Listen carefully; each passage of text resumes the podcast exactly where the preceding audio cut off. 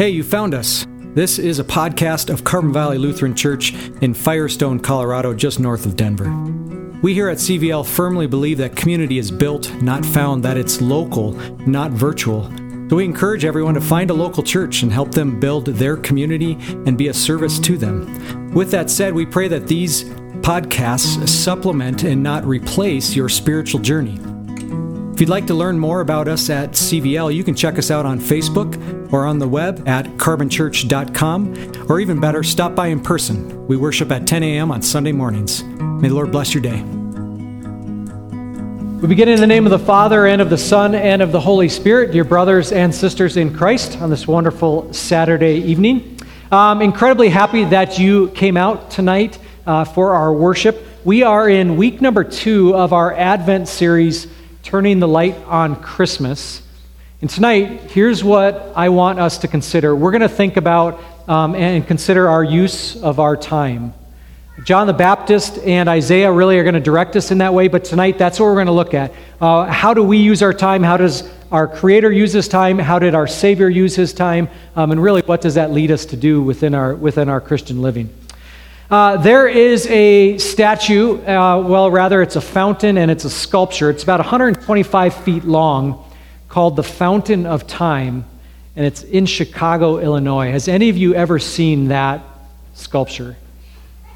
Okay, so the guy from Chicago has seen it. Okay, this is a picture of it here behind me.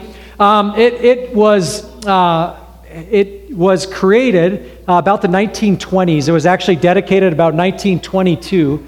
And um, sometimes I think colloquially it's just called time. Um, and it's about 125 feet long, and you can get a little bit of a sense of it here. TJ, you can flip through to the next slide there. Um, you can see some of the pictures and some of the relief that are there. The sculptor for this uh, sculpture, for this fountain, his entire goal was to give uh, an accurate picture of the progression of living within our world. In fact, uh, he was inspired to uh, sculpt the sculpture of time by a poem, uh, and the poem was from Austin Dobson. It goes like this Time goes, you say? Ah, no, alas, time stays, and we go. So that was the inspiration behind the fountain.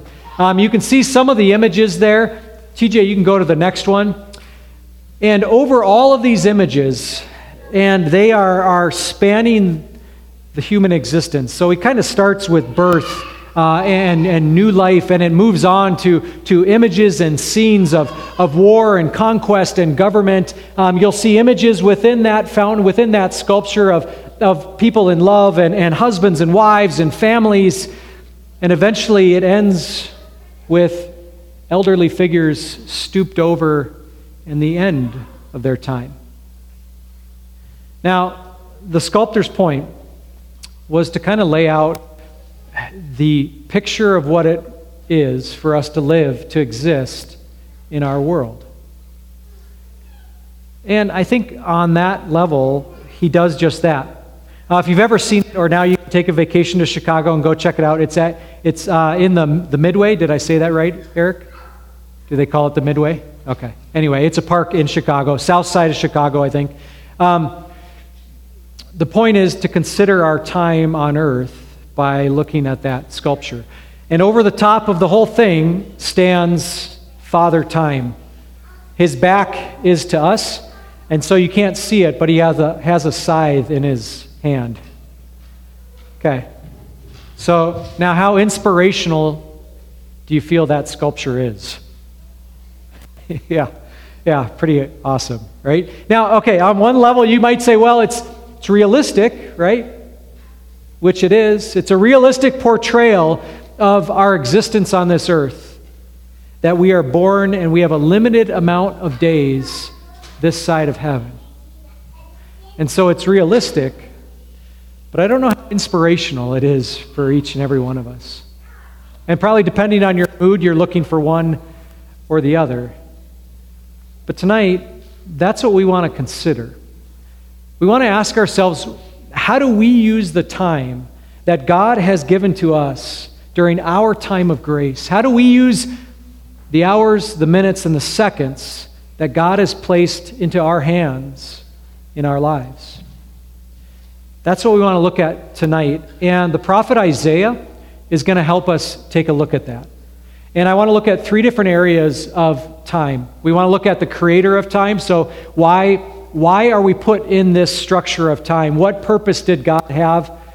So, we look at the creator of time. We want to look at how God used his time in our world and on our, on our earth. And lastly, we want to look at how do we use our time, the limited moments that we have in our lives and in our living for the people around us. So, those are going to be the three areas that we're going to look at here tonight. Uh, you're welcome to follow along with me if you'd like. I'm going to start out by reading for you verses 1 through 3. And the prophet Isaiah kind of sets out, um, um, yeah, sets out the, the basis for what we're going to be talking about here tonight. Beginning at verse 1. Isaiah says, Comfort, comfort my people, says your God. Speak tenderly to Jerusalem and proclaim to her that her hard service has been completed, that her sin has been paid for that she has received from the Lord's hand double for all her sins. A voice of one calling in the wilderness Prepare the way for the Lord, make straight in the desert a highway for our God. The prophet Isaiah, from our Old Testament reading tonight, speaks to us. And as is true with every single text that we look at on the pages of the Bible, they're written at a particular time and to a particular audience. And, and, quite often, I'll lay that historical reality out for you.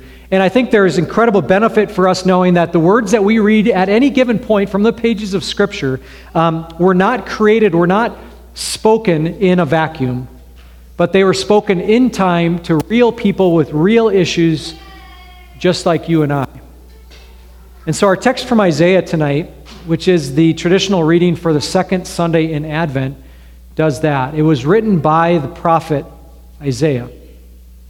But here's the really remarkable thing about Scripture that as we open it, as we read through the pages of Scripture, as we, as we dig into our Bibles, God gives us multiple layers of impact. That this doesn't just become a textbook that we read about a distant people in a distant time that has no impact on you and I here today. But what Scripture really does, and we sometimes talk about that being living and breathing, that God speaks through His Word not only to Isaiah and the people he was preaching to, but to you and I here in Firestone on a Saturday evening. To do that, we've got to kind of understand how God speaks across those ages. TJ, if you'll go to the next slide for me here. Uh, have any of you ever been over to the Black Mesa near Gunnison? This is the Curecanti Recreation. Yeah, it's, it's beautiful, isn't it? It's, it's remarkable. If you've never been to that part of Colorado, about five and a hours, half hours southwest of us here, it's just phenomenal, right? The topography of it all is just astounding. Um, I happen to go hunting near the Curecanti uh, area, near Gunnison, each year. And this has happened for, I think, probably the last five to six years. Every single time I go, as I'm driving, as you're going through all these switchbacks, I'll pull off the side of the road and I'll take a picture. And you know why? Because it's so beautiful. Because it's so astounding. Because you're driving in your car and you see these canyons upon canyons upon canyons, and you see reservoirs and you see all the majesty, the natural beauty that God has laid out before you, and you're taking these things in with your eyeballs. So much so that you say, I've got to share it because there's so much beauty in it. There's so, it's so incredible, I've got to share it. So every single year, six years in a row, I've gotten out and I've taken pictures like this. And I've got a newer iPhone. But every single year, the pictures that I take, when I look at them later on, are completely disappointing. Because the truth is, and you've probably experienced this. Having traveled through the beautiful state in which we live, moments when your eyes can barely take in the beauty that you're looking at, and the scope, and the distance, and the size, and you take pictures of it, and you go home and you show your loved ones, and they're like, yeah, I guess, right? And you're like, no, you ha- but the reality of it is, you have to be there, don't you? You have to see it with your own eyes, don't you? You have to travel those canyons. You have to, to um, drive through those mountain peaks. You have to see that water. You have to experience, you have to bring it in with your own eyes. Because when it's just a flat image on a screen, it loses something. I think that can be a good illustration for us as we open up the pages of Scripture. We have to experience it, we have to be in it. We have to glean from, we have to go back to it time and time again. And the more we do, the more layers we are able to unfold. The more we see the beauty of our God on the pages of Scripture. Today, Isaiah starts us down that journey. And that's where we begin when we consider time. Because the creator of our world created time and inserted himself into it. And so our opening text from Isaiah happened about 700 years before Jesus would be born. Before that first Christmas, before the birth of Christ, Isaiah wrote these words from the Old Testament reading for you and I here tonight. And on the pages of Scripture, we talk about something we call prophetic perspective. That there are times when we'll see a mountain summit, or what we think it is, and as you hike towards it, you realize there's more beyond, and more beyond that, and even more beyond that. I think tonight our text is one of those times. When Isaiah comes to us, when Isaiah talks to his people in Israel, it's in a specific time at a moment. 700 years before Jesus was born. The Israelite people, both Israel and Judah in the south, had begun to be carted off to Babylon and enslaved there. They would last, they would be slaves in Babylon for 70 years. And so Isaiah comes to his people in his time. It may not have been a, a rented, borrowed church on a Saturday night at 4 p.m., but he goes to his people, a pastor of his people, and he says, This is what your God says to you that your time will come to an end, that your 70 years will end. And yet, Isaiah's words weren't directed just to the people of Israel, but they foreshadow something even greater. In fact, you heard it in our gospel text today. Isaiah talks about someone coming, a forerunner of a Savior, of a Messiah. And so Isaiah not only speaks to the people in Israel, and maybe he didn't even fully understand the depth and the magnificence of the prophecy that he was laying out for his people. But Isaiah speaks to them, but then he also prophesies of John the Baptist. And our gospel text today shares the fulfillment of that prophecy. And then beyond that, he prophesies that a Savior is indeed going to come. And you can even hear from Isaiah's words as we read through it Comfort, comfort my people, speak tenderly to Jerusalem. Proclaim to her that her hard service has been completed. In the, mag- the soaring words that Isaiah is using, you can hear and you can feel that he is describing something that is far beyond just his time and his people. And that's the reality of our scripture for tonight. Because Isaiah's prophecy meant for his people were also meant for John the Baptist, for Jesus' birth, and for you and I here on an Advent Saturday evening. And really, that's the incredible beauty that we find in the pages of Scripture. See, the creator of time places us and his written word into time. And he did that out of love for you and I. And so the question we ask then is how did God use his time that he created on our behalf? And we get a little sense of that from Isaiah once again. So, verse 8 says this The grass, withers and the flowers fall, but the word of our God endures forever. It's a short verse, and there's kind of two halves to it, right? It's a singular verse out of that entire section. And yet it's got incredible depth, doesn't it? In the first half, the grass withers and the flowers fall. It's as though we were standing in front of that sculpture in Chicago. it's kind of a stark reminder of our earthly lives, isn't it? That we have a definite beginning, we will have a definite end. That's what God is reminding us of. That in the end, our time on this earth is remarkably short.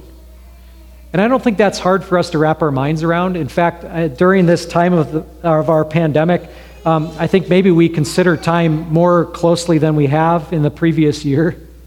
How are we using our time? Is it in a healthy way? Is it in a harmful way? How can we use our time? We think about uh, the struggles and the suffering and the pain that we have experienced maybe as a nation over the past eight months. And so, if you're anything like me, maybe you're just a little bit fatigued. I'll just speak for myself. Um, I'm fatigued about this year, kind of worn out.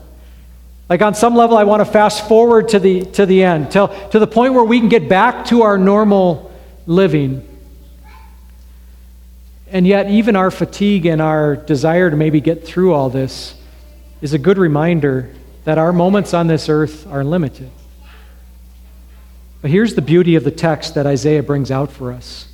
Even though the moments of our living are limited, God's moments are eternal. The word of our God endures forever. That is important not just for God Himself, but for you and I. And here's why. Because that word, that God above, the creator of time, looked down at our broken, fractured world and looked at our lives and decided to enter it. The word endures forever. It reminds me of a passage from the Gospel of John.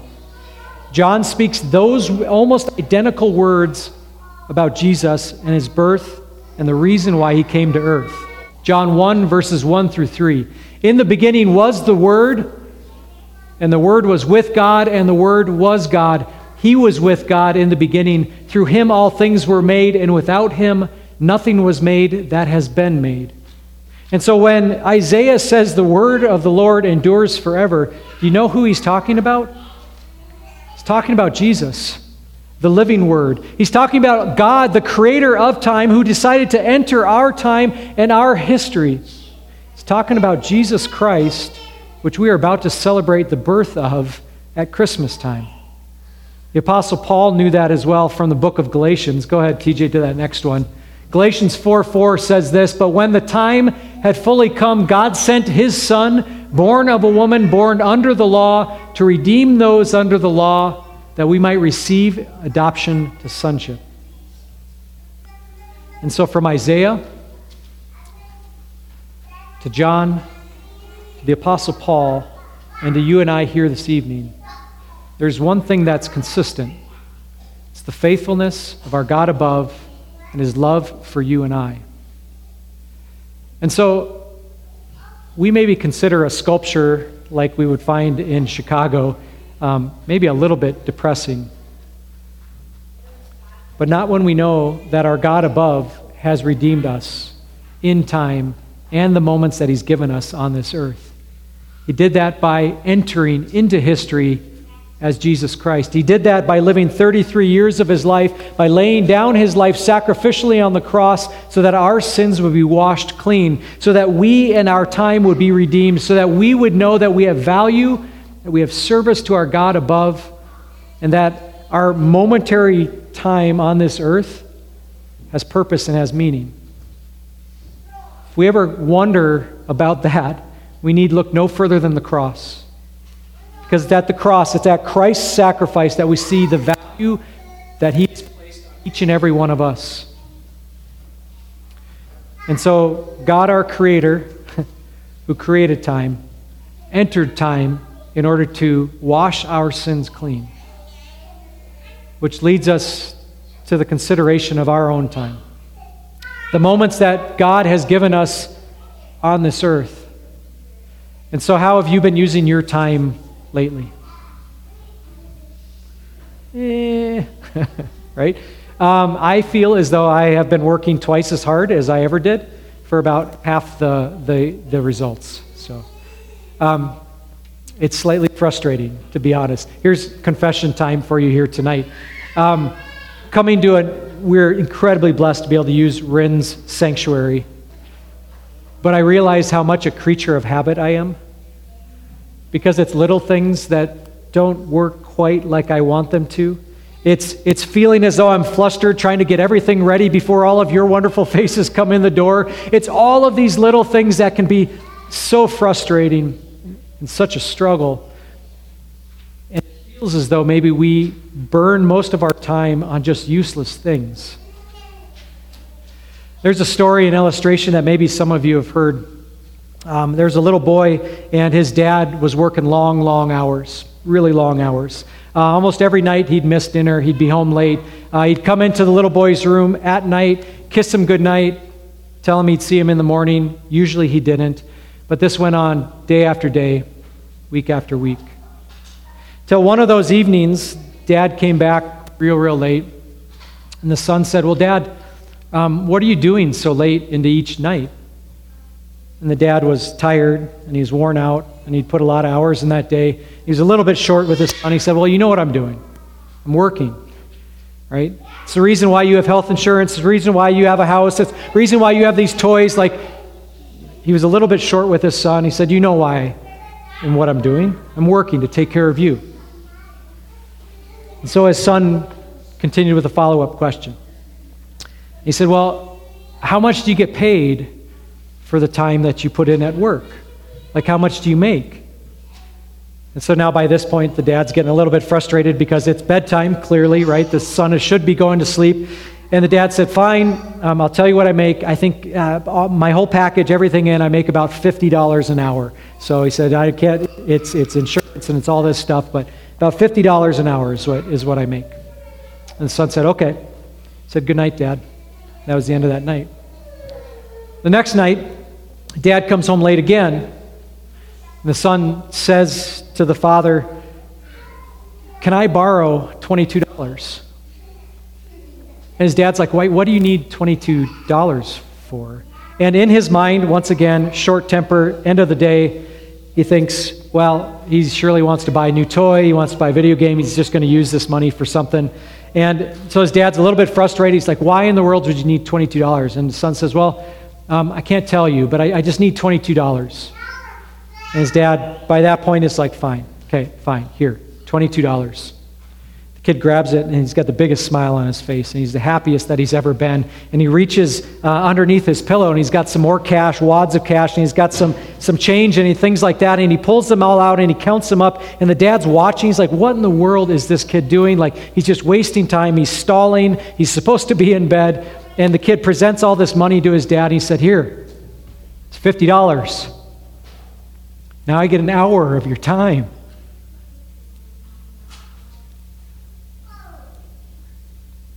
Your time, our time is valuable, isn't it? The moments that God's given you on this earth are valuable.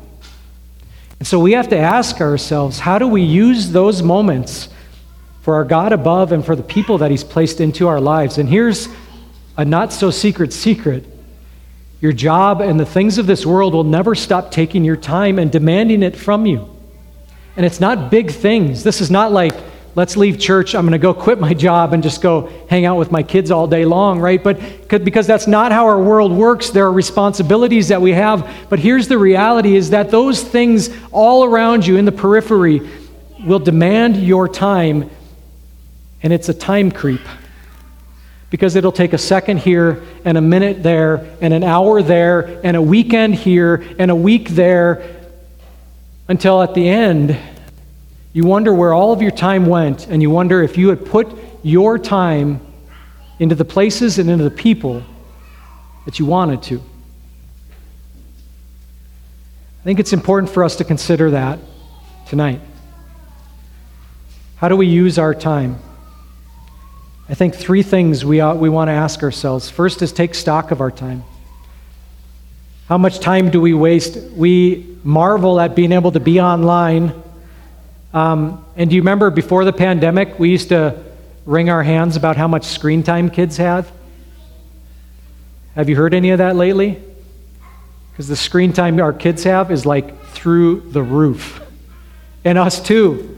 And how much of it is accomplishing what you want to accomplish? For me, eh, not so much. I end up reading stupid stories on the internet over and over and over again, going down a rabbit hole where I, an hour goes by and you wonder where you've been. And so I think we need to take stock of our time. How are we using it? Right here, right now. Where is our time being placed? Right? The second thing I think we need to ask ourselves is how do we uh, prioritize our time? What are the things that on paper we want to put our time into? What are the people that on paper we want to put our time into? And if you write those down, then ask yourself, are you actually doing that? And so we have to prioritize the people and the things that are important to us because if we don't, the world prioritizes it for us. And the last thing with our time is we need to follow through. Because plans that are on paper do no one any good. They don't help your loved ones, your family, your kids, the people around you. Ultimately, God has given us the, the ability, privilege to use our time. To use our time to give Him honor and glory for having washed our sins clean, and to use our time for the benefit of the people that He has placed into our lives. I think, if anything, that's what Isaiah is bringing for us here tonight. We need never doubt that our time is valuable. It was so valuable that Jesus Christ redeemed it and redeemed us through his death on the cross. And then we get the opportunity to use our time to give him glory to share the good news that sins are forgiven, and to benefit and to love the people that God has placed into our lives. Amen.